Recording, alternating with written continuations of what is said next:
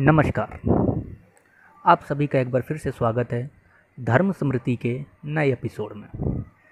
जैसे कि हमने पिछले एपिसोड में बात किया, कलयुग की स्थापना किस तरीके से हुई?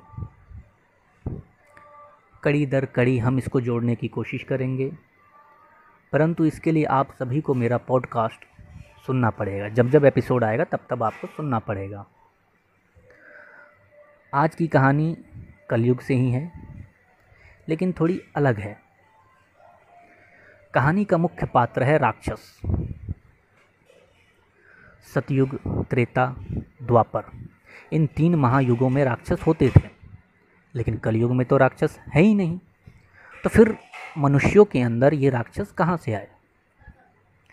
इसकी जो कहानी है, वो समुद्र मंथन से जुड़ा हुआ है। आप सभी ने समुद्र मंथन की कहानी सुनी होगी।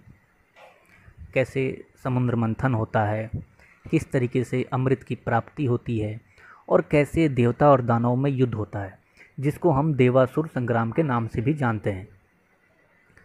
फिर किस तरीके से भगवान विष्णु मोहिनी का रूप धर के दानव से वो अमृत प्राप्त करते हैं और देवताओं में वितरण कर देते हैं। लेकिन इसके बाद भी हालात सुधरते नहीं हैं। होता क्या है कि कई सालों तक देवताओं और दानवों में भीषण युद्ध होता है। स्थिति तो यहाँ तक पहुँच जाती है कि देवता हारने लगते हैं। तुरंत प्रभाव से भगवान विष्णु आते हैं और बीच बाचाव कराने के चक्कर में क्षमा कीजिएगा, कुछ वर्ड इधर उधर हो रहे हैं। हाँ तो मैं कह रहा था कि तुरंत प्रभाव से भगवान विष्णु आते हैं और देवताओं और दानवों के युद्ध में बीच बचाव करने के चक्कर में सबसे ज़्यादा दानवों को वो मार देते हैं। ये सब देखते हुए आचार्य शुक्राचार्य, जो दानवों के कुलगुरु थे, वो आचार्य थे। उनसे ये सब बर्दाश्त नहीं होता है और वो भी युद्ध में उतर पड़ते हैं भगवान विष्णु के खिलाफ़। अंततः वो युद्ध काफ़ी दिनों तक चलता है, काफ़ी सालों तक चलता है और होता ऐसा है कि भगवान विष्णु आचार्य शुक्राचार्य को पराजित कर देते हैं। पराजित करने के बाद आचार्य शुक्राचार्य कहते हैं, कहते क्या है यहाँ तक कि आप अगर पौराणिक कथाओं में कहो तो उन्हें श्राप देते हैं। श्राप वो देते हैं कि जिस मानवता को बचाने के चक्कर में भगवान विष्णु लड़ रहे हैं वो कलयुग में राक्षसों से भी बदतर होंगे। अब इसके उदाहरण देख लीजिए। सतयुग, त्रेता, द्वापर, इन तीनों युग में मनुष्य जो थे वो मांस नहीं खाते थे।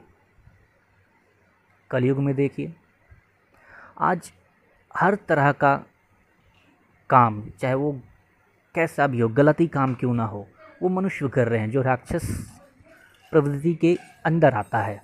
माफ़ करिएगा, वर्ल्ड थोड़ा इधर उधर हो जाता है। मैंने पहले ही कहा था कि कभी इधर उधर हो जाए तो क्षमा कीजिएगा।